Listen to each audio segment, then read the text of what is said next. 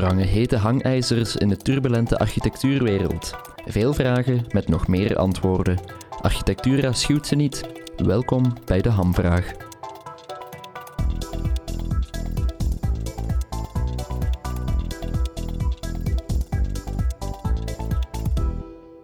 Dit is een podcast van Architectura, mede mogelijk gemaakt dankzij Finstral, Van der Zande en All Colors of Communication.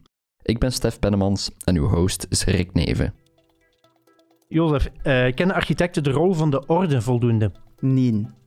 Is de wet van 1939 een blok aan het been van architecten? Ja. Moet de verplichte stage worden afgeschaft? Nee. Moet de orde communautair gesplitst worden? Nee. Zie je in de orde een vakbond voor architecten? Nee. Oké, dat is duidelijk. Oké, welkom bij de podcast De Hamvraag. Vandaag zoeken we een antwoord op de vraag: hebben architecten nog een orde nodig? Om deze te beantwoorden zijn hier vandaag de gast Jozef Hessel, zaakvoerder en architect van A1AR, Dirk Matthews, architect en voorzitter van NAV, en Jan Melis, voorzitter van de Orde van Architecten van de Vlaamse Raad.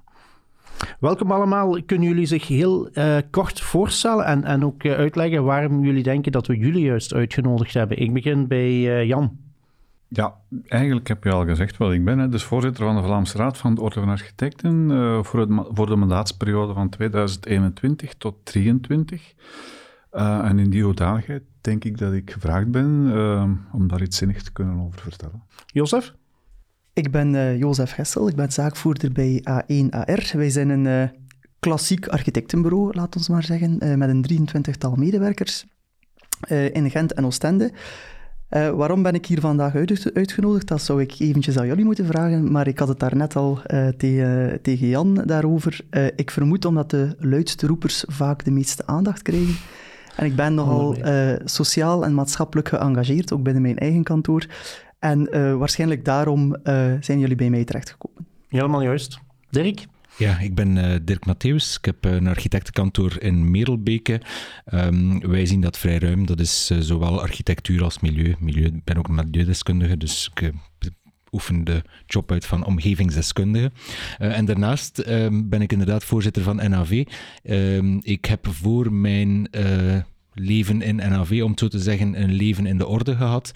Uh, ik was van 2009 tot 2014 mandataris, waarbij dat ik op het laatste uiteindelijk uh, voorzitter van was van de Provinciale Raad Oost-Vlaanderen en ook nationaal afgevaardigd. Dus ik ken zo wel wat de structuren van de orde. Oké, okay.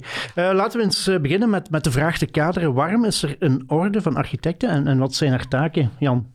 Um de Orde van Architecten eigenlijk, uh, die is tot stand gekomen in 63 en eigenlijk moeten we al, al een beetje verder terugdenken naar, naar 39, toen had de wetgeving op uh, het uh, verplichte medewerking op architect tot stand is gekomen.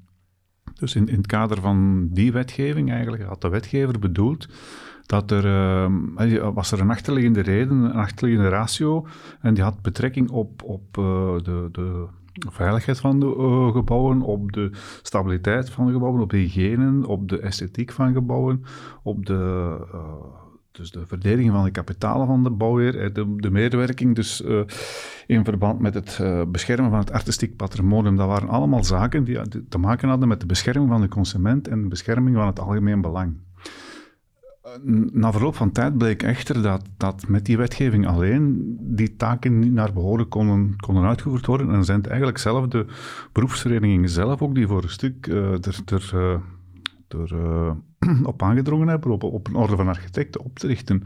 Um, ergens om een soort, ja, in eerste instantie een controleinstantie te hebben op, op architecten, dat die hun werk correct deden en correct. En dan is dat vooral deontologisch correct. Um, maar goed, dus, dus daar zijn dan een aantal taken hè, dus, uh, uit voortgekomen voor de Orde van Architecten. Uh, zijn de, dus de inschrijving, dus uh, de mhm. toegang tot het beroep eigenlijk. waken dus over, over de, de correcte uitvoering. Dat is eigenlijk een soort rechtbankfunctie. ook de, de, de stage, dus, de, dus eigenlijk de, de beginnende architecten die, die een opleiding gehad hebben in de school, om die ergens toch op een bepaalde manier in het beroep in, in, te zetten. Excuseer. Ehm, maar daarnaast ook, dus is, is er een, een, belangrijke, was er een belangrijke taak weggelegd voor de orde in het adviseren van de overheden. Um, dus zowel in verband met de maatregelen uh, voor het beroep en voor de uitoefening van het beroep.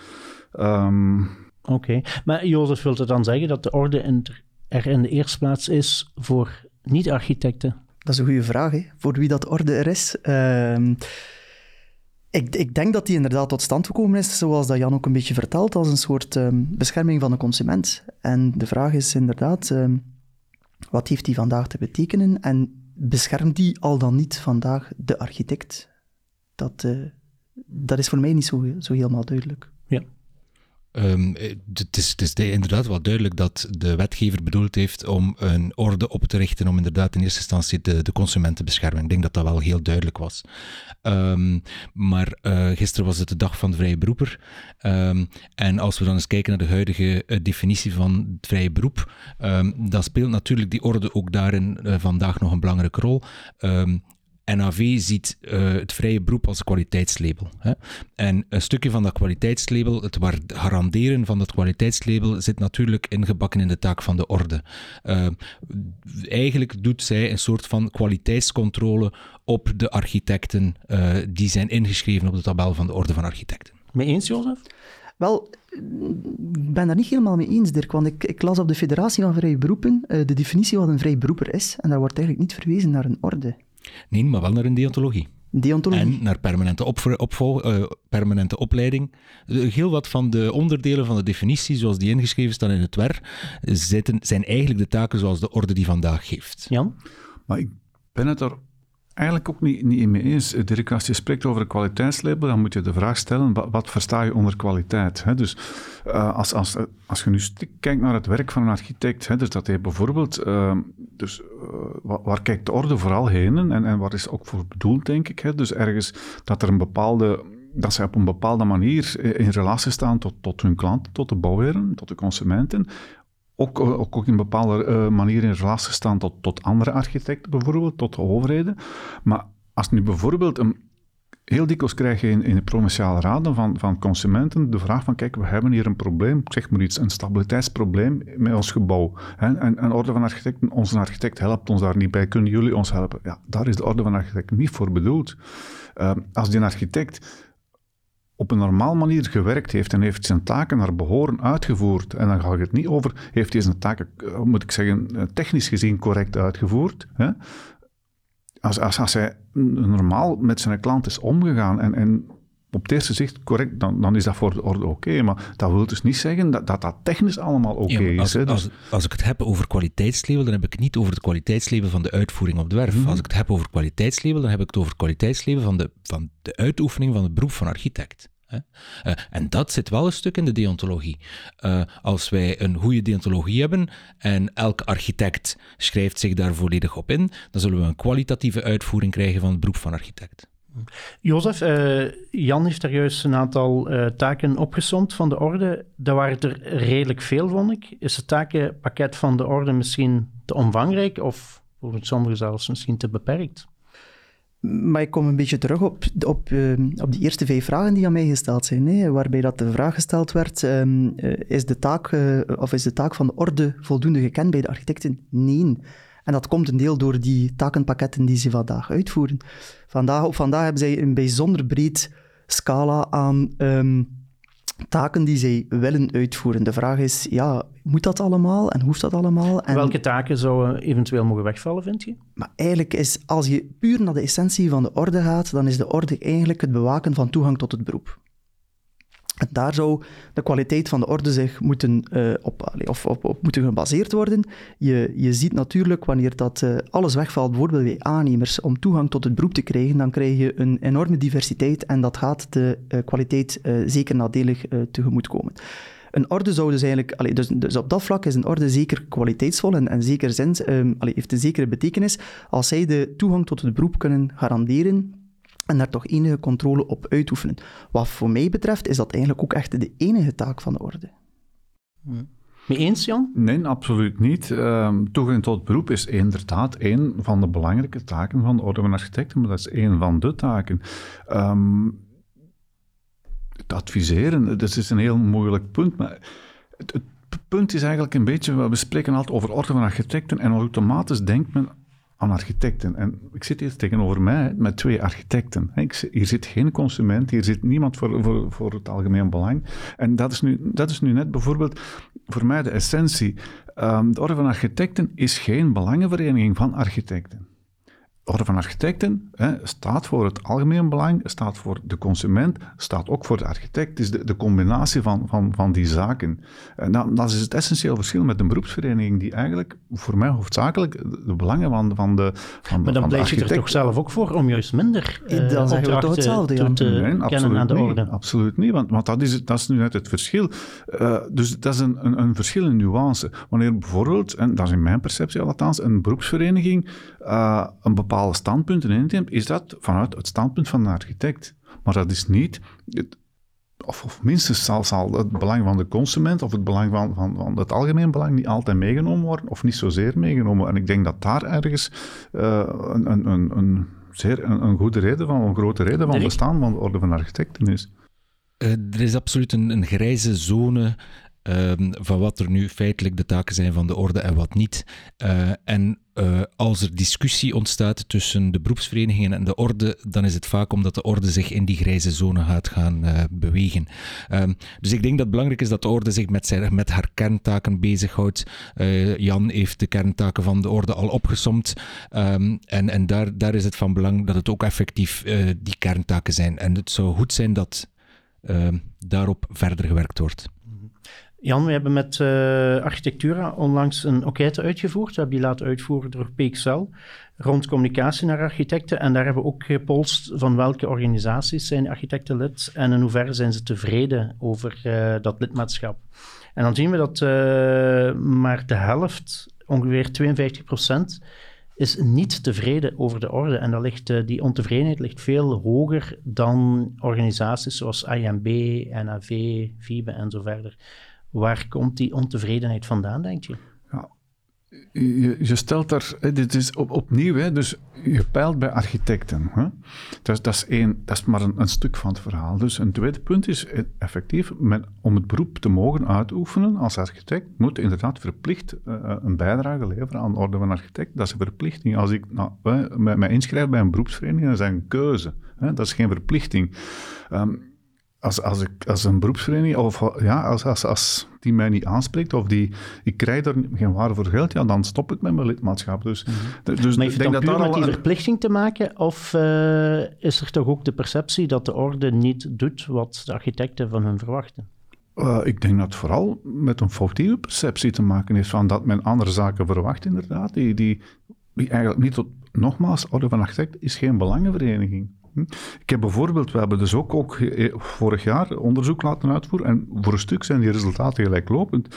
Maar dan bijvoorbeeld als ik kijk wat, wat architecten hè, dus zeggen dat, dat zij voor, voor de orde van architecten belangrijk vinden, we hebben het daarnet over kerntaken, maar dan is bijvoorbeeld ongeveer 28% procent vindt, van de architecten vindt van de bevraagde arts vindt dat het informeren van het publiek hè, over de meerwaarde van een architect belangrijk is. Uh, eh, 27% vindt het informeren over wetgeving belangrijk. Uh, eh, 24% vindt eigenlijk alles wat dan met het beroep van architect te maken heeft, daarover communiceren belangrijk. Uh, correcte naleving van de regeltjes en dergelijke, dus vindt maar 12% belangrijk. Maar eigenlijk, je ziet alleen uit die antwoorden dat dat allemaal andere zaken zijn, als, als eigenlijk waar de orde van architecten... Jozef, zijn je ermee eens dat die ontevredenheid te maken heeft met een verkeerde perceptie van de architecten? Die ontevredenheid, uh, ontevredenheid heeft inderdaad, uh, denk ik, het meest te maken met wat Jan aanhaalt, dat we verplicht zijn lid te zijn van de orde. En waar komt die ontevredenheid dan van? Omdat die orde heel veel taken op zich neemt, die naar mijn mening niet de kerntaak van de orde zijn. Als wij moeten betalen en zij zijn de bewakers van het instappen van het beroep en zij gaan eigenlijk deontologie gaan schrijven en zij beperken zich tot daar, dan, dan denk ik dat er een veel grotere tevredenheid zou zijn. Maar wat zien we nu? We zien nu een verplichting om ons lid te maken van de orde. En we zien eigenlijk terzelfde tijd dat die orde ook een deel die politieagent is naar de, naar de architect. En eigenlijk ons op de vingers stikt. Ik, ik ga dat gaan vergelijken met de werfopvolging bij de werven die wij dan zelf als architect uitvoeren. Bij de helft van de klanten, en ik denk dat dat ongeveer dezelfde cijfers zijn, betalen daar met veel plezier voor. Een andere helft vindt dat eigenlijk betalen om uh, ja, de ambetanterik te komen uithangen. Mm Dirk, het is ook een beetje een, een, eigenaardige situatie, want je bent verplicht ervoor te betalen aan een organisatie en het is die organisatie die je soms op de vingers zal tekenen. Ja, dat is logisch een beetje dat dat af en toe tot ontevredenheid leidt. Klopt, klopt. Ehm, ik, ik, denk dat de, de orde in eerste instantie, of op vandaag, geen, geen, sexy, geen sexy orgaan is bij de, bij de architecten. En dat heeft inderdaad natuurlijk veel te maken om, omdat zij de belangen van de consument moet gaan verdedigen. En die belangen staan natuurlijk lijnrecht tegenover, eventueel tegenover de architect die aangeklaagd wordt. Hè. Uh, maar ik denk dat Jozef gelijk heeft. De orde zou zich veel meer moeten bezighouden met kerntaken, bijvoorbeeld die deontologie. En zij zou dat moeten doen vanuit een positieve benadering in plaats van een negatieve benadering. Is het nog iets te veel vanuit een vingerwijzing of een berisping. Uh, en het uitgangspunt is op dat vlak soms verkeerd. Uh, wij hebben ondertussen al een aantal sessies gehad rond eh, de wet van 39 bij NAV. En daar bleek toch um, dat er eigenlijk in de huidige wet van 39 toch wel meer mogelijkheden zijn dan dat we vandaag doen.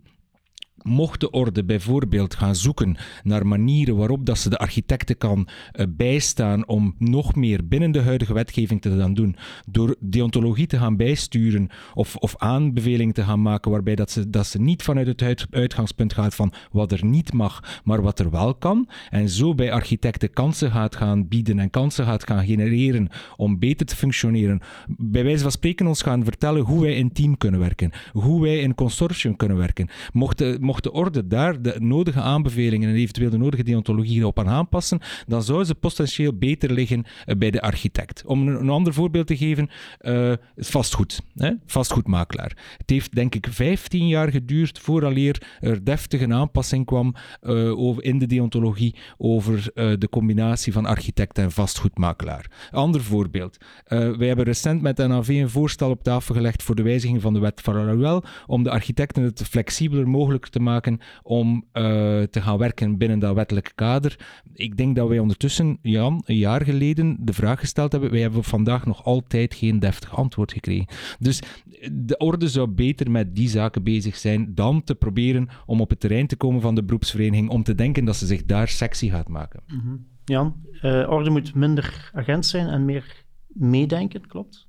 Ik um, ben het niet echt eens met, met het gegeven dat, dat de orde um, zeer, om zeggen, te, te, zeer berispend en vermanend is. Um, ik kan alleen maar spreken, wat mij betreft, in de ervaring in, in de provinciale raad waar ik actief ben. En ik heb daar eigenlijk, ben daar nu tien jaar actief. Um, ik heb daar al een heel, ik heb daar ook een heel evolutie in gezien. En wanneer ik begon uh, in de provinciale raad in Antwerpen, was het inderdaad misschien um, redelijk, redelijk vermanend en, en, en, en negatief optreden. Maar dat is absoluut al in Antwerpen lang voor, verleden tijd. En ik denk dat ik spreek voor, voor bijna alle provinciale raden. Dat wil dus niet zeggen dat dat soms dus niet kan voorkomen. Maar ik ben ervan overtuigd dat, dat, dat die houding, die, houding die, die, die uh, is ook bijvoorbeeld in, in het verhaal van stage. He, dus dat is, dat is ook echt veel meer de laatste jaren. Ja, stage kan we dadelijk nog ja. komen. Uh, Jozef, jij wil ook nog reageren?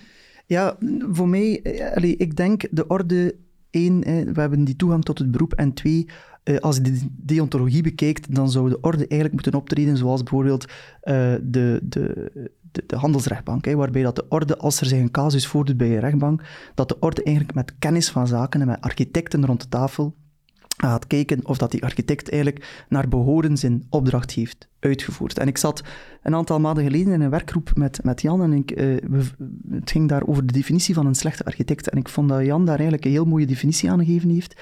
Uh, ik vroeg, wat is een slechte architect? En Jan antwoordde erop, iemand die niet doet wat er van hem verwacht wordt. En dat lijkt mij de enige correcte definitie van een, een slechte architect te zijn. En ik was al blij dat er niet verwezen werd naar bepaalde taken of definities. Hè. Um, maar dat is eigenlijk wat dat een orde zou moeten doen. En dat gebeurt op vandaag veel te weinig. Ik denk, en, en dat is dan wat dat er gebeurt, of wat dat het woord dat Dirk vertelt, de, dezelfde politie naar boven komt. Um, ja, dan ik heb ook het gevoel wat Jan zegt, dat er veel meer, uh, jij zegt dat dat verleden tijd is, ik ben daar niet mee akkoord, dat er veel meer vanuit de orde zelf politierechter gespeeld wordt, dan dat je bijvoorbeeld enkel en alleen in bepaalde casussen als orde de taak op jou zou moeten nemen en zeggen van kijk, in dit geval heeft de architect nu gedaan of niet gedaan wat er van hem verwacht werd. Ja. Het is ook heel veel met deontologie te maken, dat is al enkele keren aangekaart. Maar wat zijn kort samengevat de belangrijkste deontologische regels voor architecten, Dirk? Goed, de belangrijkste deontologische regels. Um, ik denk uh, correct, correct uh, de klant uh, bedienen, enerzijds. En anderzijds, de samenwerking wordt ook, de samenwerking tussen architecten ehm, wordt onderling geregeld. Uh, ik heb het er net ook al gezegd, uh, op welke wijze men kan samenwerken met een promotor, maar op welke wijze men kan samenwerken of men kan optreden als vastgoedmakelaar. Het is een, het is een ruim reglement van mhm. beroepsplichten. Jan, als uh, de orde optreedt tegen architecten die zogezegd de deontologie niet volgen, wat zijn zo de meest voorkomende zaken die dan ter sprake komen? Um, ja, niet, uh, een van de zaken die, die ik denk dat Jos er net ook over gewezen heeft, hè, dus iets dat spijtig genoeg nog altijd heel veel voorkomt, hè, dus dat is uh, dat uh, menen dat ze niet op, op uh, een architect moeten beroepen, bijvoorbeeld op de, voor de controle op de uitvoering van de werken, en dat architecten daarin meegaan in dat verhaal. Um, ik vind dat zeer nefast, zowel voor de architect als voor de bouwweer, als voor het algemeen belang. Um, ik denk dat dat eigenlijk uh, toch wel een van de zwaarste zaken zijn. Het, het gegeven dat architecten niet altijd correct verzekerd zijn, hè, dus ook een, een, een belangrijk, uh, een belangrijk thema. Um, en dan heel dikwijls ook is het, is het eigenlijk een van de, van de regels, van, van deontologische regels, is dat architecten op vraag van de orde de nodige informatie moeten aanleveren om de orde haar werk te laten doen. En dat, daar wordt ook redelijk veel tegen gezondigd. Eh, Jan, punt 2 en 3 ga ik volledig mee akkoord. Hè. Uh, wat dat je aanhaalt in uw deontologie. Uh, maar punt 1 is over uw, over uw werf en het al dan niet opvolgen. Dat denk ik en vrees ik bekijk je veel te veel vanuit je taak als expert en niet als architect. Um, had, waar, waar gaat de deontologie over? In deontologie staat er dat wij een monopolie hebben op de uitvoering. Maar wat is die uitvoering? Dat bepaalt de orde, want dat staat niet in de wet 39. En deontologie gaat vooral over dat maatschappelijk verantwoord, uh, dat correcte, dat klantgerichtheid. Ja, ik vraag mij af, uh, als wij nu eventjes kijken naar de generatie die nu afstudeert van, van jonge architecten, waar kunnen wij nog uh, gaan zeggen, in gelijk welk ondernemerschap, dat maatschappelijk verantwoord ondernemen, dat dat eigenlijk maar voor een deeltje van de uitvoerende ondernemers van toepassing is. Ik denk dat dat voor alle ondernemers van toepassing is. Mm Dirk, eh, de wet van 1939 eh, is al veel gevallen. Het is destijds opgesteld om het beroep van architecten te beschermen. Maar vandaag wordt het meer en meer gezien als een blok aan het been, klopt? Uh, door sommigen, ja. Um, wij, wij, zijn met een AV bezig met een... Maar misschien eens heel kort toelichten, wat houdt die wet van 1939 juist in? de wet van 1939 bepaalt onder andere, is eigenlijk ehm, de bescherming van het beroep, uh, bescherming van de titel van architect, uh, bepaalt dat je uh, in bepaalde gevallen verplicht bent, artikel 4, verplicht bent om, om de medewerking van een architect bij het oprichten van een gebouw of constructie. dus het monopolie. anderzijds bepaalt de wet ook een aantal onverenigbaarheden. Beroep van aannemer is niet verenigbaar met het beroep van architect. Um, onafhankelijkheid wordt daarin gegarandeerd. Um, dus eigenlijk de, de belangrijkste termen uit de wet van 39. Uh, zoals ik wou starten, was, was uh, NAV is dus effectief bezig met uh, ondertussen al, al een aantal keren opgestart, maar we zijn nu ook weer met een aantal sessies bezig waar we kijken in welke mate dat we de wet van 39 kunnen veranderen, aanpassen, gedeeltelijk aanpassen, volledig aanpassen. we zijn daar nog niet uit. Wij, en wat moet wij zouden daar graag, precies veranderen? Wij zouden daar graag landen ergens begin volgend jaar met een, met een mhm. tekst. Maar de grote lijnen kun je nog niet. De grote lijnen kunnen we nog niet. Het is nog niet. Ik, ik speel daarin moderator. Dus ik, ik kijk wie daar, uh, wat er allemaal naar boven komt. Maar waar, wat zijn de keuzes? Uh, er wordt voor bijvoorbeeld gedacht om het monopolie bijvoorbeeld op uh, het ontwerp te behouden, maar het monopolie op de uitvoering te laten vallen. Dat, dat zijn mogelijke scenario's. Een ander mogelijk scenario is dat we de wet behouden zoals dat er nu is, maar dat we bepaalde zaken die niet voldoende duidelijk gedefinieerd zijn, dat we die sterker gaan definiëren. Um, er zijn ook anderen die zeggen dat we gewoon de wet moeten afschaffen. Dus er zijn Mhm. verschillende signalen. En uw Ehm, persoonlijke mening? mijn persoonlijke mening, ehm, ik, ik begin meer en meer overtuigd te geraken dat we toch wel meer kunnen doen in die wet van 39 dan dat we vandaag durven doen of denken dat de orde ons verbiedt. Ehm, dus misschien moeten we toch wel eens kijken of dat we de huidige wet niet beter gaan, gaan eh, definiëren, beter uitwerken eh, en de flexibiliteit ervan toch wel gaan uitputten. Ja. Jozef, moet de wet van 39 op de schop of moet ze aangepast worden? Had je me dat een jaar geleden gevraagd, had ik gezegd ja. Ik ben niet echt het type ondernemer die eh, graag gestuurd wordt door een bepaalde groep die zegt wat ik wel en niet mag doen. Ik ben maatschappelijk genoeg gedreven om correct met mijn klanten om te gaan en vooral eh, correct ook met mijn eigen medewerkers en dergelijke om te gaan. Dus ik ben er ook van overtuigd dat, dat ik ook klanten zal krijgen door daar op een correcte manier met, eh, mee om te gaan. Vandaag kijk ik daar een beetje anders naartoe. Ik zie ook dat het schrappen van allerlei wetgeving niet altijd leidt naar een betere eh, beroep of een betere samenleving. Dus als er iets is dat we van onze overheid kunnen verwachten, dat is dat, dat zij ons al toch wel een beetje sturen waar het naartoe zal moeten gaan. Moet die wet eh, aangepast worden? Ja. Ik denk dat Dirk eh, ook gelijk heeft dat hij zegt dat we eigenlijk op vandaag de wet niet genoeg... of dat, we, ja, dat er te veel zaken zijn ehm, die gebruikt worden onder het mom van die wet 39 om te verbieden, wat helemaal niet van toepassing is.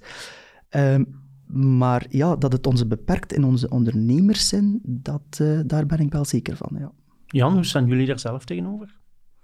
Ik ben niet op voorhand eh, ja of nee aan aanpassing. Ik, ik doe, eigenlijk kijk ik een beetje ook naar de zaak zoals Dirk. Ehm, ik luister. Ehm, ik denk dat het van belang is dat je weet dat er heel veel, hoe moet ik zeggen, of, of minstens ook twee grote eh, tegenstrijdige stromingen zijn. De ene zeggen van wel aanpassen, de andere zeggen van absoluut, eh, verandert er niks aan. Hè. Dus ik kijk ook bijvoorbeeld, we zitten in, in, in een federaal land, we hebben verschillende landsdelen. Hè. Wij zijn hier nu Vlamingen onder elkaar, maar onze Franstalige collega's bekijken de zaken wel ganz anders als, als, uh, als wij Vlamingen. Hè. Dus, dus dat is ook nog blijft dan een federale wet. Maar ik denk dat het vooral van belang is dat we echt de noden uh, oplijsten, dat we, maar we weten waar, wat, wat we nodig hebben, dat dat heel duidelijk is. En dan kijken wat dat er nodig is om, om aan, aan die belangen, aan die noden een gevolg te geven van onze kant uit weer altijd die drieleiding, hè, dus voor architect, voor algemeen belang en voor consument. Ik, denk dat, ik denk dat er geen twijfel is dat zowel de wet van 39 als de deontologie moet gemoderniseerd worden. Um, en, en daar slaat Jozef de nagel op de kop. Um, we moeten flexibeler kunnen op, ondernemen, we moeten meer kansen hebben als het gaat over ondernemerschap. Um, en om dat te kunnen, moet er inderdaad een modernisering komen, nogmaals, van zowel de wet van 39 als de deontologie. Maar ik denk dat we binnen dat verhaal al heel veel kunnen moderniseren en verbeteren, dus laten we daar aan de slag gaan. Jozef? Ja, ik denk dat de geesten ook stilaan aan het repen zijn. Hè. Als je inderdaad uh, op de man afvraagt, moet die wet van 39 wijzigen, dan heb je de helft die zegt ja, en dan denkt hij afschaffen, en dan de, de andere helft nee, en dan zegt hij vooral heel sterk aan behouden. Het gaat er vooral, en dat is een taak van de orde, eigenlijk zou dat een hoofdtaak moeten zijn, gaan informeren, wat kan je en wat kan je niet. Puur, puur in de zin van die, van die wetgeving. En niet wat er daar doorheen de voorbije 80 jaar bijgekomen is van percepties. Dat is niet uh, wat dat er vandaag op tafel zou moeten liggen. Dirk, een, een belangrijke opdracht van de orde is ook het uh, regelen van de stages. Um, architecten moeten verplicht stage lopen vooraleer ze het beroep mogen uitoefenen. Is dat een, een goede zaak of uh, zou het anders moeten? Uh, ik denk dat dat een goede zaak is. Um, vandaag uh, hebben we de discussie met de onderwijsinstellingen of zij nu een beroepsopleiding uh, hebben of een academische opleiding. Ja, zij neigen sowieso meer naar de academische opleiding. Dat betekent wanneer je de opleiding gedaan hebt, dan ben je niet klaar voor het beroep. Niet noodzakelijk klaar voor het beroep. Dus dan is die stage goed uh, om inderdaad uh, inlopend uh, naar volwaardige architectenschap, of hoe moet ik het formuleren. Um, dus die stage is wel belangrijk om uh, architect te worden. Ik denk Klopt. wel dat de meesten ervan overtuigd zijn dat die stage op zich een goede zaak is, maar er zijn wel heel wat uh, randbemerkingen bij het sociaal statuut en de lage vergoedingen voor uh, stagiairs. Hè. Moet daar niet iets aan veranderen, Jan? Oh, wel, eigenlijk gisteren in het overleg tussen de beroepsverenigingen en de onderwijsinstelling eigenlijk een heel interessante discussie. Um, het ging er bijvoorbeeld over, als nu studeert als, als ingenieur bijvoorbeeld of als architect af en je gaat in een bedrijf werken, dan begint je aan normaal verloning te werken.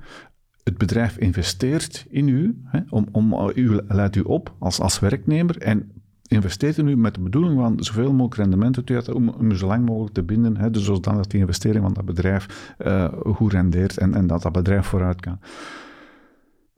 Dat gebeurt bij architecten niet. Hè. Dus er zijn heel wat architecten, hoe langer hoe meer gelukkig, hè, architectenbureaus die echt effectief de meerwaarde erin zien, die ook dan dikwijls hè, met bediende contracten en dergelijke werken. Maar er zijn nog altijd heel veel architectenbureaus die denken dat ze met zelfstandige medewerkers moeten Maar omgekeerd ook zijn er heel wat stagiairs die, die precies sexy vinden om als zelfstandige te beginnen. dus als je, als je suggereert van, kijk, waarom he, stap je niet in een bediende statuut? zeg je, oh nee, nee, ik wil zelfstandig zijn.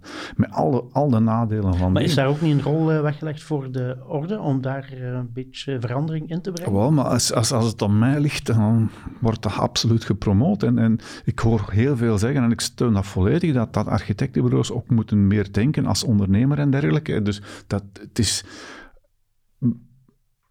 vroeger zeker, al langer hoe minder nu, maar, er zijn toch altijd heel veel, veel architectenbureaus. Als je vroeger naar een aannemer kijkt, dan bepaalde je zijn prijs op basis van wat een concurrent vroeg en dat deed er een beetje minder. Dat is een, een praktijk die nog altijd gebeurt bij architectenbureaus. Het, het, ondernemerschap moet niet alleen bij de bureaus zitten natuurlijk, maar moet bij elk individu of individuele architect in Hans de keten zitten. Eh, en dat geldt ook voor die stagiair. Die stagiair moet beter zijn verloning gaan onderhandelen en niet zomaar noodzakelijk akkoord zijn met de vastgelegde verloning zoals de orde die bepaald heeft. Um, het begrip stage vandaag wordt toch een stukje misbruikt om uh, onze nieuwe krachten, onze nieuwe werkkrachten te gaan uh, onderbetalen. Mm -hmm. Jozef, hoe staat jij daar tegenover? Uh, heb jij stagiairs bij u lopen? Ja, wij hebben stagiairs lopen en die starten vanaf dag één in bediende. Het stage van ons dat is een formaliteit, dat is een administratieve taak en dat is ook de eerste reden waarom ik zou zeggen dat stage moet hervormd worden. Ik zie op vandaag binnen mijn kantoor geen enkele meerwaarde aan de stage zoals dat die vandaag in elkaar zit. Mensen komen binnen bij mij, die starten, de laatste stagiair die gestart is, die, uh, die, die, is gestart in oktober en die krijgt er op 1 januari 10,47% loon bij. De enige reden is de indexering. Wij zijn wettelijk gebonden aan paritair comité 200, en wij, 336, maar wij volgen de, de indexering van 200. Dus die zit op de trein van de indexering. Dat zit eigenlijk in de lijn, zoals Jan vertelt, dat wij eigenlijk vanaf dag 1 investeren in onze stagiairs en dat we die hopen op heel lange termijn aan ons te binden. Waar... die indexering, dan, als je start met een heel laag loon, dan gaat die indexering ook niet veel veranderen. Hè? Nee, maar um, zij starten bij ons niet aan een heel laag loon. En wij hebben dat gezien. Um, uh, zij starten bij ons aan een, aan een bruto loon als bediende. Als ik dat omreken en tot total cost of uh, company, dan kom ik bij een stagiair aan 24 euro per uur. En dan zou dat willen zeggen, als hij op zelfstandig statuut bij ons start, dat hij eigenlijk omwille van dezelfde redenen, uh, sorry, de, de, de, dezelfde rechten, dezelfde sociale zekerheden en dergelijke meer, dat hij eigenlijk aan mij die 24 euro per uur zou moeten factureren. Um, ik heb dat er moeten bijplaatsen, omdat die stagiairs eigenlijk wilden vergelijken met wat hun vrienden verdienden. Want uh, binnen de architectuursector is het zo vanzelfsprekend dat iedereen zelfstandig begint. En voor mij ligt daar ook een grote oorzaak bij de orde. Op de orde van architecten, hun website, lees ik nog altijd starten aan, en ik weet niet aan wat dat tegenwoordig de nieuwe barema's zijn, hè, 12 euro en 15 euro en 17 euro, maar het zit in die grootorde.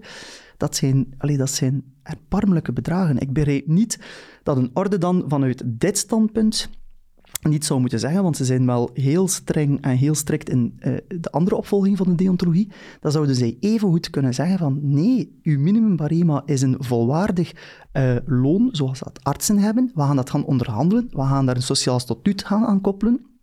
En jullie moeten zich daaraan houden. Jan, moeten ja, jullie strenger zijn wat dat betreft? Ik wil daar heel, heel...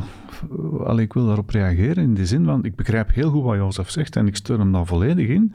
Praktijk, de dag van vandaag is dat er heel wat architectenbureaus, ook op zelfstandige basis, meer uh, betalen aan hun stagiairs uh, als, als dat minimumbareme. Maar omgekeerd zijn er ook architecten en architectenbureaus die dat minimum barème zelfs nog in vraag stellen, omdat dat veel te hoog is naar hun, naar hun ogen. Dus um, het is, er, is, er zit heel wat verschil tussen, tussen de verschillende architectenbureaus en, en de visie waarop dat naar, naar een stagiair gekeken wordt. Dirk, hoe staan jullie met NAV er tegenover?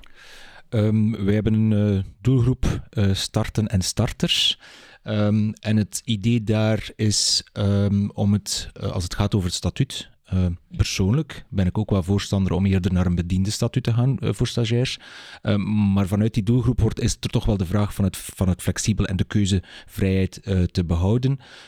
maar nogmaals, daar denk ik dan dat de stagiair toch wel de nodige onderhandelingen moet doen over zijn, over zijn vergoeding.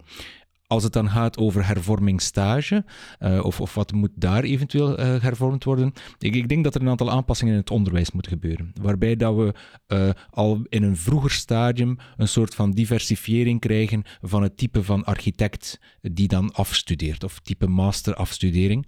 waarbij dat we eenmaal dat we daar een differentiëring hebben, waarbij dat er een aantal toch al dichter bij beroepsopleiding zitten en een aantal dan inderdaad kiezen om dichter bij de academische opleiding te zitten, dat we daar met een gedifferentieerde uitstroom zitten. En dat we vanuit die gedifferentieerde uitstroom dan kijken van iemand gaat de stage doen, die hoeft geen twee jaar te duren, die kan dan bijvoorbeeld eh, drie, vier, vijf jaar duren, waarbij dat zich dan ook gaat gaan specifieren, waarbij dat niet noodzakelijk alle taken van het beroep van architect moeten doorlopen worden, maar waarbij dat men dan ook vanuit die start in het onderwijs dan verder evolueert naar een aspect, een specialisatie in het architectenkantoor. Goed idee, Jozef? Ja, de, de, opleiding is zeker aan een bijzondere hervorming toe. Hè? Want een van de grootste problemen die ik momenteel zie, is dat, dat er heel hard ingezet wordt op ontwerpen. En ik, ik, ik, allee, ik juich dat 200% toe, want de kracht van een architect zit nog altijd in de creativiteit.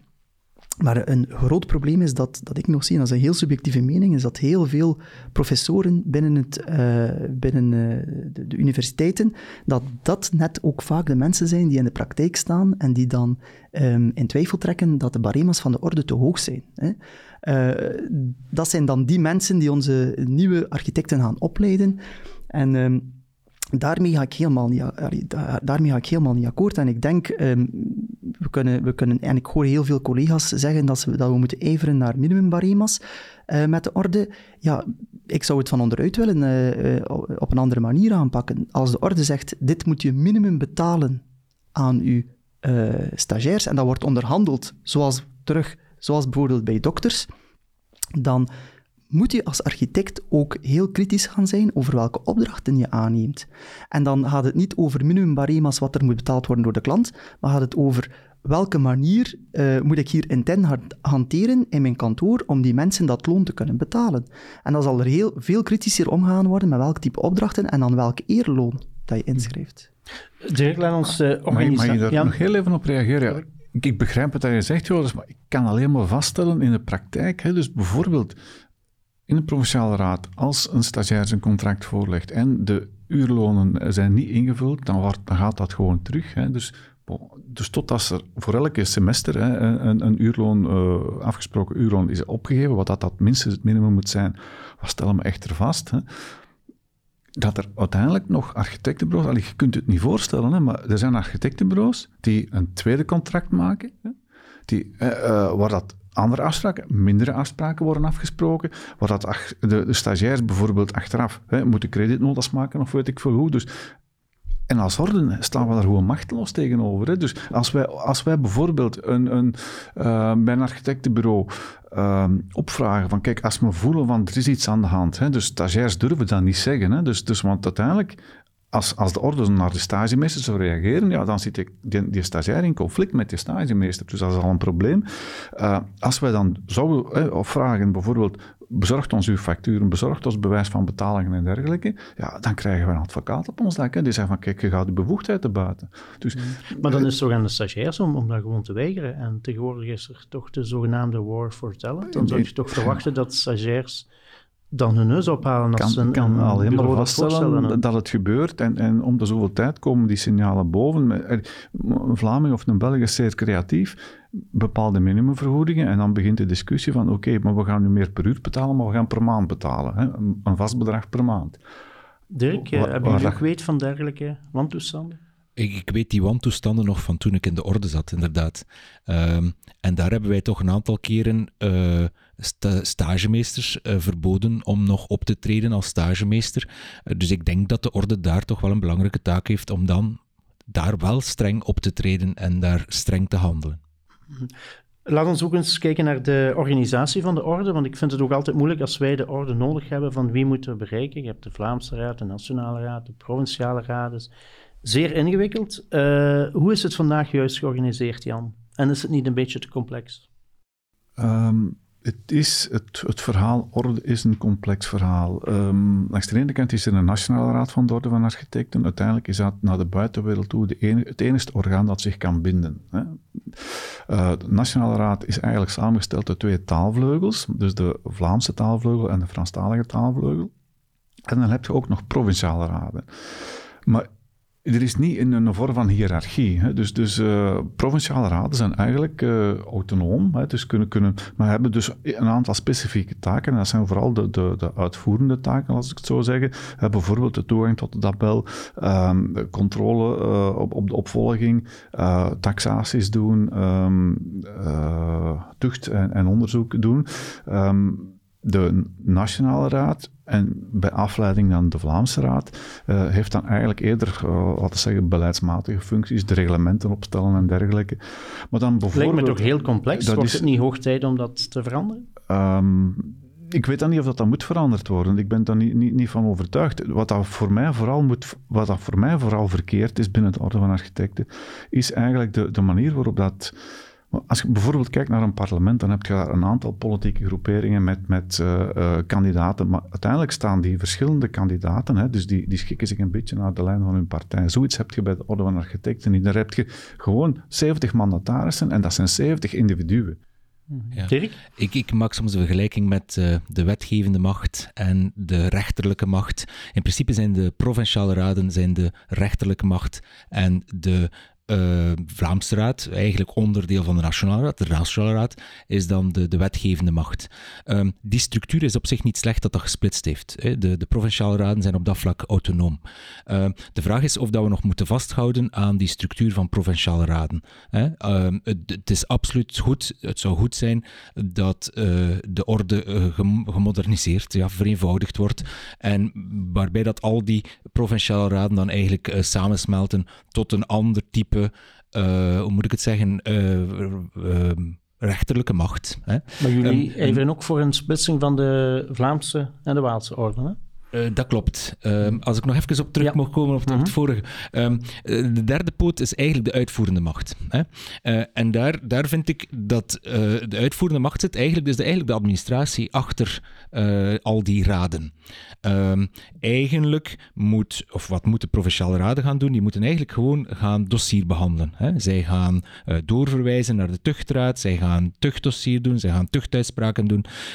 maar het uitwerken van al die beslissingen, dat moet eigenlijk door de uh, administratie gebeuren. Hè. Hetzelfde op uh, Vlaams niveau en op nationaal niveau. Uh, zij moeten beleid gaan uitstippelen, maar de uitvoering moet eigenlijk door de administratie gebeuren. Dus er moet ook een sterke achterliggende uitvoerende macht zitten en die moet ook een zekere autonomie hebben. En op vandaag zit dat eigenlijk ook nog niet helemaal goed. En die autonomie die moet eigenlijk uitgevoerd worden door, uh, en daar vind ik het jammer dat de orde op dit moment geen uh, secretaris-generaal heeft, maar die moet eigenlijk iemand aan het hoofd staan die dan eigenlijk ook wel deftig gaat gaan uitvoeren. Dus daar moet vandaag gaan gewerkt worden.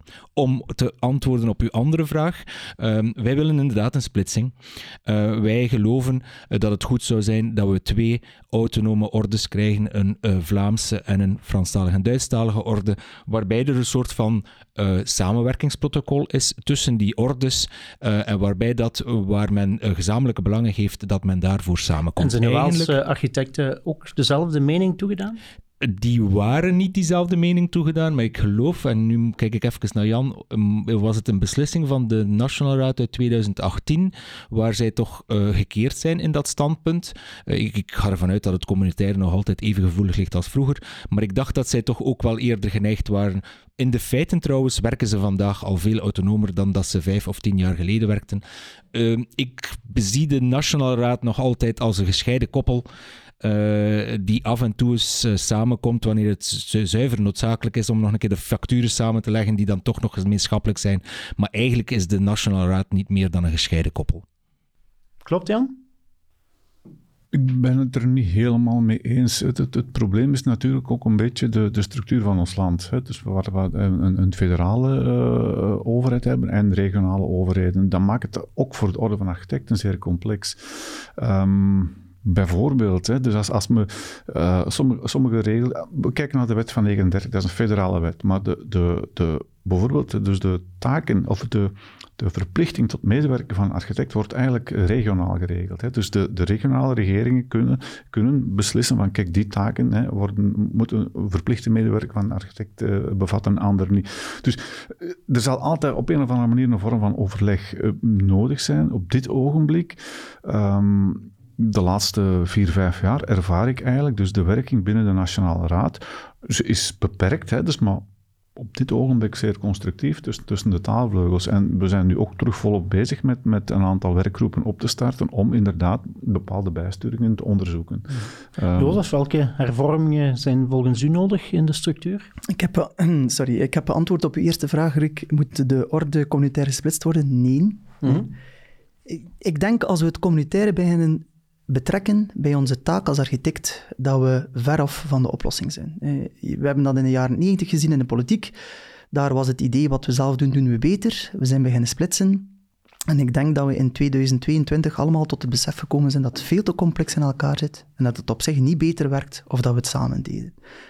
Ik denk dat met de orde net hetzelfde is. We zijn aan het splitsen en aan het, het uh, raden aan het oprichten en provinciale raden en dan hebben we wetgevende macht en uitvoerende macht en allemaal veel te complex, met allemaal veel te veel mandatarissen. Als de orde zich zou beperken tot de essentie van een taak, zijn de, bescherming van het beroep, dan kan je dat eigenlijk bijna zelfs op Europees vlak gaan regelen. En dan, dan stel ik me de vraag, een orde nationaal, en dan verwijs ik naar de wet 39, waarbij dat Jan zegt het is een federale wet, de wet 39 bepaalt de invulling van ons beroep. Wel, dan moet de orde nationaal daarover oordelen welke toegang wij krijgen tot het beroep. En dat allemaal zo complex gaan maken met, met provinciale raden die dan de, de, de rechterlijke macht zijn en dergelijke meer. Ik vraag me af, ja, waarom zou een, uh, een provinciale raad van West-Vlaanderen anders moeten denken dan een provinciale raad van Henegouwen? Daar is geen twijfel aan. Hè. We willen zeker die provinciale raden, dat moet, dat moet samengesmolten worden. En eenmaal dat je dan inderdaad dat provinciaal niveau uh, gaat gaan beperken, zal je veel minder mandatarissen hebben, zal je ook minder zitpenningen hebben. Dus dan zien we ook de bijdrage zakken. Um, dus dat zal zeker voordelen hebben. Om nu te zeggen dat we de orde Europees moeten gaan regelen, daar ben ik toch niet helemaal mee eens, Jozef. Ik denk niet dat dat de oplossing is. Um, Als er een Europese wetgeving van, het, uh, van architect Goed, maar dat is, dat is vandaag niet aan de orde, denk ik. Ik denk dat we uh, nog altijd met een, met een Vlaams niveau zitten. Um, dus uh, een Vlaamse werking, ik denk dat dat uh, de orde zou ten goede komen. Oké. Okay. Um, ik, ja, ik heb daar net iets, iets, maar het is een beetje uh, altijd voluntaristisch als ik dat hoor. Dus de uh, bijdragezakken en dergelijke. Uiteindelijk het aantal mandatarissen, dus de kostprijs van de mandatarissen op de totale werking van de orde van architecten is amper, amper 10, 11 procent. Dus dat gaat geen fundamenteel verschil maken. Um, het aantal mandatarissen beperken ik hoor dat regelmatig zeggen. Ik vraag me af waarom. Hè. Als, als je, ik, ik, zie er echt geen probleem in met het aantal mandatarissen, omdat net die mandatarissen zijn, door het feit hoe dan gestructureerd zijn, die eigenlijk toch nog een klein beetje de, de, de inbreng van, van, van het korps vertegenwoordigen. Meer nog, dat is alleen maar de mening van de beroepsverenigingen. Hè. Er zijn een aantal, heel wat mandatarissen die lid zijn van een beroepsvereniging, maar er zijn ook heel wat mandatarissen die niet lid zijn van een beroepsvereniging. En ook die mensen moeten gehoord worden en ook... Um... Jan, je hebt, eh, zoals dat ik het zei, het is complex vandaag. Je hebt vandaag 13 voorzittersfuncties uh, van alle organen en uh, onderdelen van de orde. En dan heb ik het nog niet over tuchtraden, dan heb ik nog niet over stagecommissies, dan hebben we ook nog eens tien voorzitterfuncties. Dat kan toch niet de bedoeling zijn? Als we, als we dit kunnen gaan bundelen en inderdaad op Vlaams niveau gaan organiseren, waarbij dat we niet vijf stagecommissies hebben, geen vijf tuchtraden, geen uh, vijf bureaus, geen vijf provinciale raden, dat moet toch absoluut een, een vereenvoudiging en een uh, kostenbesparing opleveren. En een hogere tevredenheid van de architecten die er lid van zijn. Waarschijnlijk. Dirk, het, het, aantal dossiers gaat dan niet meer veranderen door met de poppetjes te beginnen te schuiven. Hè? Dus, dus dat, dat, dat werk gaat wel ik hetzelfde denk dat blijven. het een stuk efficiënter het, Ik vind, vind dat het woord voorzitter, dat is een opportunistisch woord ook. Hè? Dus als je, als je een voorzitter van iemand die een werkgroep voorzit of, of, of, of een bepaalde, die een bepaalde deeltijd, als je allemaal voorzitters noemt, ja, het is iemand die die leiding van die vergadering trekt, van die werkgroep uh, van, of van die lokale werking. Maar ik versta dat niet als voorzitter, like als jij voorzitter bent, like als ik voorzitter ben, of, of een voorzitter van een provinciale raad. Alleen voor mij zijn dat andere zaken. Oké. Okay. Uh, we krijgen hier veel interessant volk over de vloer in onze podcaststudio. Onlangs hadden we Christian Boret te gast. En uh, die zei in het interview dat uh, architecten nood hebben aan een vakbond. zijn jullie het daarmee eens? En moet de orde dan de vakbond van de architecten zijn? Jan? Dat architecten nood kunnen hebben aan een vakbond, daar kan ik volledig mee in zijn, maar dat is niet de orde van architecten. Is dat de rol van het NAV dan? Ik, ik, denk dat er een belangrijke rol zit uh, bij de beroepsverenigingen inderdaad om, om uh, het syndicale uh, aan te pakken en de syndicale functie te, uit te oefenen. op dat vlak we hebben het gehad over de grijze zone. Ik denk dat we dat het belangrijk is dat we elk onze taak opnemen. Hè? Um, en hoe sterker de orde, hoe beter het beroep. Hoe sterker de beroepsverenigingen, hoe beter het beroep. En op dat vlak moeten we, moeten we inderdaad veel vaker de zaken op elkaar afstemmen, zodanig dat we samen, hè, elk met onze eigen insteek, uh, deftig de architect en het architectenberoep kunnen gaan verdedigen. Mm-hmm. Want wat dat betreft heb ik soms de indruk als buitenstaander dat jullie elkaar meer zien als concurrent dan als bondgenoot. Dat is op een of andere manier historisch gegroeid, dat klopt. En van dat verhaal moeten we vanaf. Um, en ja, we dit mandaat er al heel wat stappen in gezet hebben en nog stappen aan het zetten zijn. Dus, dus uh, voor mij is dat ook zeker en vast geen verhaal van, van tegenstrijdigheden. Absoluut, ja, ik ben ik heel zit, positief over hoe dat evolueert. Ik zit hier als architect en, en als architecten is het grootste probleem dat je niet goed weet in welke structuur en in welke hoedanigheid de ene groep werkt als de andere groep werkt. Ik vind het een beetje verrassend dat, de, dat een een, een bouwmeester als Christian Boret uitspraken doet over een vakbond, want die zijn er vandaag. Er zijn beroepsverenigingen die belangen uh, behartigen van architecten. Dus er is eigenlijk een soort vakbond. Um, ik zou nog meer zeggen. Eigenlijk is er bijna nood aan een vakbond voor de architect-medewerkers. Want ook daar zitten vrij grote uh, hiaten in de huidige manier van werken. En je ziet momenteel. Um, de, de orde die zou zich eigenlijk moeten gaan beperken tot zijn taken. Het NAV die is heel sterk gericht naar vennootarchitecten en zaakvoerderarchitecten. Maar er zijn een heel grote groep medewerkersarchitecten die eigenlijk in de kou blijven staan. En vooral voor die groep is er eigenlijk nood aan een soort vakbond. Voor mij mocht je de stagiairs er ook nog bij pakken. Ja, stagiair zeker. Ja, dus... maar, maar Jan, ik ga u het voorbeeld aanhalen, een stagiair, en om, dan kom ik even terug, een beetje anekdotisch, maar dan kom ik even terug op uh, uh, de, de hervorming van de stage. Wij betalen de bijdrage van de, uh, aan de orde van al onze architecten. Ik vind dat een taak van ons als, als, als architectenkantoor. Wij hebben een probleem gehad dat de facturatie van de uh, orde verloopt naar de personen zelf en dat wij dat betalen. De fiscus en de orde zitten daar blijkbaar niet op dezelfde lijn. Dit soort futiliteiten zorgen ervoor dat stagiairs dat die verzeild geraken in een zelfstandig statuut, dat daar heel weinig van afgeweken kan worden. Allee, dit zijn een, een, aantal zaken die door de orde zou moeten aangepakt worden, waarbij dat er geen enkel probleem is dat een, uh, een architect-werkgever uh, de bijdrages uh, van de, aan de orde betaalt voor zijn medewerkers en dat dat dan ook fiscaal allemaal geregeld is, dat we daar geen problemen krijgen, dat wij facturen betalen die niet, niet op onze naam staan. Maar ik kan perfect begrijpen wat hij zegt, maar dat is nu voor mij de eerste keer dat ik daar iets van hoor. Ah, wel, voilà. Dus, dus, nu, uh, Jozef, ben niet, ben niet met jou eens dat um, NAV uh, niet zou opkomen voor de architect-medewerkers. Um, wij zien dat ook als een belangrijk onderdeel van onze werking. Uh, kunnen we het altijd beter doen? Ja, waarschijnlijk kunnen we het altijd beter doen. Um, maar ook de architect-medewerkers zijn wel degelijk een belangrijke doelgroep voor NAV. Net als de stagiairs en ondertussen ook de studenten. Studenten nee, kunnen sinds kort ook weer kunnen gratis lid worden van NAV. Dus wij proberen toch al die doelgroepen zo goed mogelijk te bedienen. Ik weet er dat, dat vanuit opleiding en dergelijke wordt er heel veel ingezet op de medewerkers. Maar als dan terugkeren op die verloning, dan voel je dat de medewerkers en de werkgevers dat die vanuit het lidmaatschap eigenlijk tegenover elkaar staan als die een vraag stellen aan het NAV. Dat snap ik. Ik wil er nog één ding aan toevoegen. Hè. Dus nood aan een vakbond, absoluut. Maar ik zou, als orde zou ik ook graag wat meer differentiatie in die vakbonden zien. Dus ik stel vast dat er nu één uh, grote vakbond is, het NAV, professioneel gestructureerd, en een aantal andere kleinere uh, belangenverenigingen uh, BVA? van architecten, grotere en kleinere, maar die eigenlijk ook helemaal niet, niet moet ik zeggen, uh, professioneel georganiseerd zijn. En, en dat betekent ook dat dat heel moeilijk is om daarmee samen te werken. Uh, omdat ook, ook, het steunt heel veel op, op volontariaat. En, en ja, dat is, dat is heel, heel moeilijk. Oké, maar, maar daar terug, daar, daar zit ook een stukje uh, de, de de rol van de orde. Uh, als we aan Waalstalige kant kijken, um, Franstalige, Duitsstalige kant, dan zien we dat de, de orde daar toch een stuk meer op het terrein van de beroepsvereniging gekomen heeft en de beroepsvereniging het een stuk moeilijker gemaakt heeft om te overleven.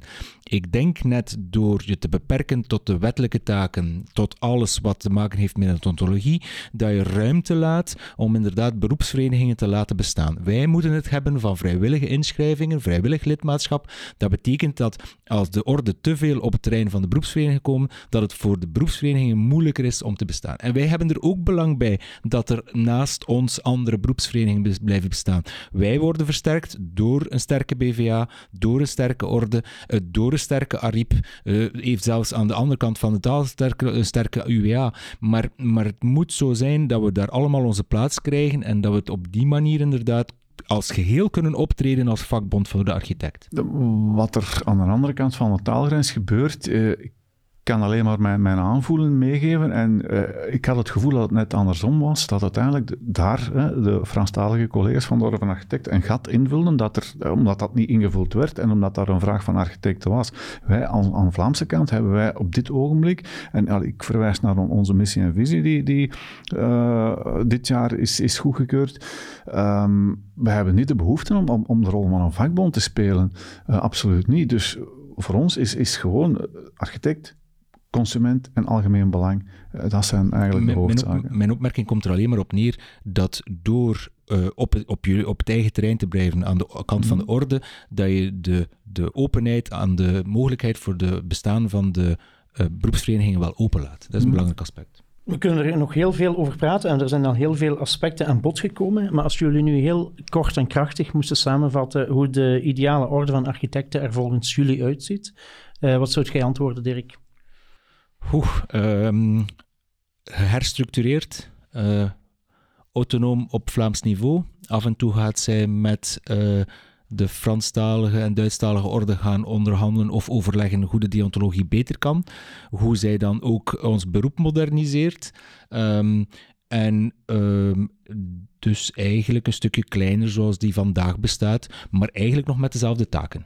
Oké. Okay. Jozef, hoe ziet de ideale orde er voor u uit? Ik heb vier woorden opgeschreven. Ik heb opgeschreven eenvoudig, duidelijk gestructureerd, zodat er ook geen misvatting ontstaat bij de architecten waarvoor de orde eigenlijk staat. Beperkt tot zijn essentie. Wat zijn de taken van de orde? En voor mij is dat enkel uh, de in, het instappen uh, tot het beroep en het bewaken van de stage. En vooral open van geest. Oké. Okay. Jan, kunt u daarin terugvinden? En... Um Hmm, ik heb een paar keren gehoord, beperkt tot essentie. Ja, ik heb de essentie, wat mij betreft, geschetst. Die is ruimer als, als uh, de essentie die, die uh, uh, Jozef ziet. Um, wat ik als voorzitter uh, zo graag zou hebben, is dat we een performantere orde krijgen. En dan spreek ik over de Vlaamse kant. Hè. Dus staat krachtiger. Uh, dat we ook minder interne strubbelingen hebben, want we moeten een kat en kat durven noemen. Hè. Dus, maar dat heeft te maken met het verhaal van die, van die, van die 70 mandataars. Die ieder had 70 individuen eigenlijk. Hè. Dus, uh, en dan ook vooral als er, hè, van mijn part mag er discussie en, en overleg zijn zoveel als dat wilt, maar één keer als een beslissing genomen is, dat die ook wordt aanvaard en uitgedragen door iedereen. En ook daar eigenlijk uh, vandaag nemen beslissingen, morgen staan ze terug te springen op de barricades om het anders te doen. Dus, uh, of dan begint die autonomie van die provinciale raden en dergelijke. Dus dat, dat is echt, echt iets dat niemand begrijpt en, en waar we eigenlijk vanaf zouden moeten. Okay. Niet van de autonomie, maar wel van, van het, het verhaal, dat, dat begrijpt niemand. Hè? Dus dat, dat er geen, eenduidigheid, geen, een, geen eenduidige boodschap wordt gegeven. Prima, dan zijn we aan het einde gekomen van de podcast, maar dan staat er nog één ding te doen en dat is jullie de hamvraag laten beantwoorden. Hè. Uh, hebben de architecten nog een orde nodig? Dirk? Ja, ik blijf toch wel bij het feit dat de, dat de orde nog altijd een stuk van ons kwaliteitslabel is. Uh, nogmaals, niet kwaliteit op de werf, maar kwaliteit in de uitoefening van ons beroep. Jozef? Ik ben van dezelfde mening. Ik, ik, denk, ik denk dat een orde belangrijk is uh, voor de toegang tot het beroep te verlenen. Jan? Ja, als voorzitter van de Orde van Architecten hè, zit ik hier niet voor architecten. En ik vind dat eigenlijk dan niet de juiste vraag is. Hè. Dus, dus uh, heeft, voor mij is eerder heeft de samenleving een Orde van Architecten nodig. En dan zeg ik ja. Um, of de alleen de architecten de Orde van Architecten nodig hebben, voor mij is dat ruimer. Dus... Oké, okay. hiermee weten we min of meer het antwoord op de hamvraag. Jozef Vessel, Dirk Matthäus, Jan Melis, heel erg bedankt uh, voor dit boeiende gesprek. Uh, en tot gauw. Dank u wel. Oké, okay, dank u. Dit was De Hamvraag, een podcast van Architectura. Deze aflevering werd mede mogelijk gemaakt dankzij Finstrel, Van der Zande en All Colors of Communication. Ik ben Stef Pennemans, de producent van deze podcast en de host was Rick Neven. Ben je geïnteresseerd in meer podcasts? Beluister dan zeker ook de rest van onze reeks De Hamvraag op architectura.be. Bedankt voor het luisteren en tot horens.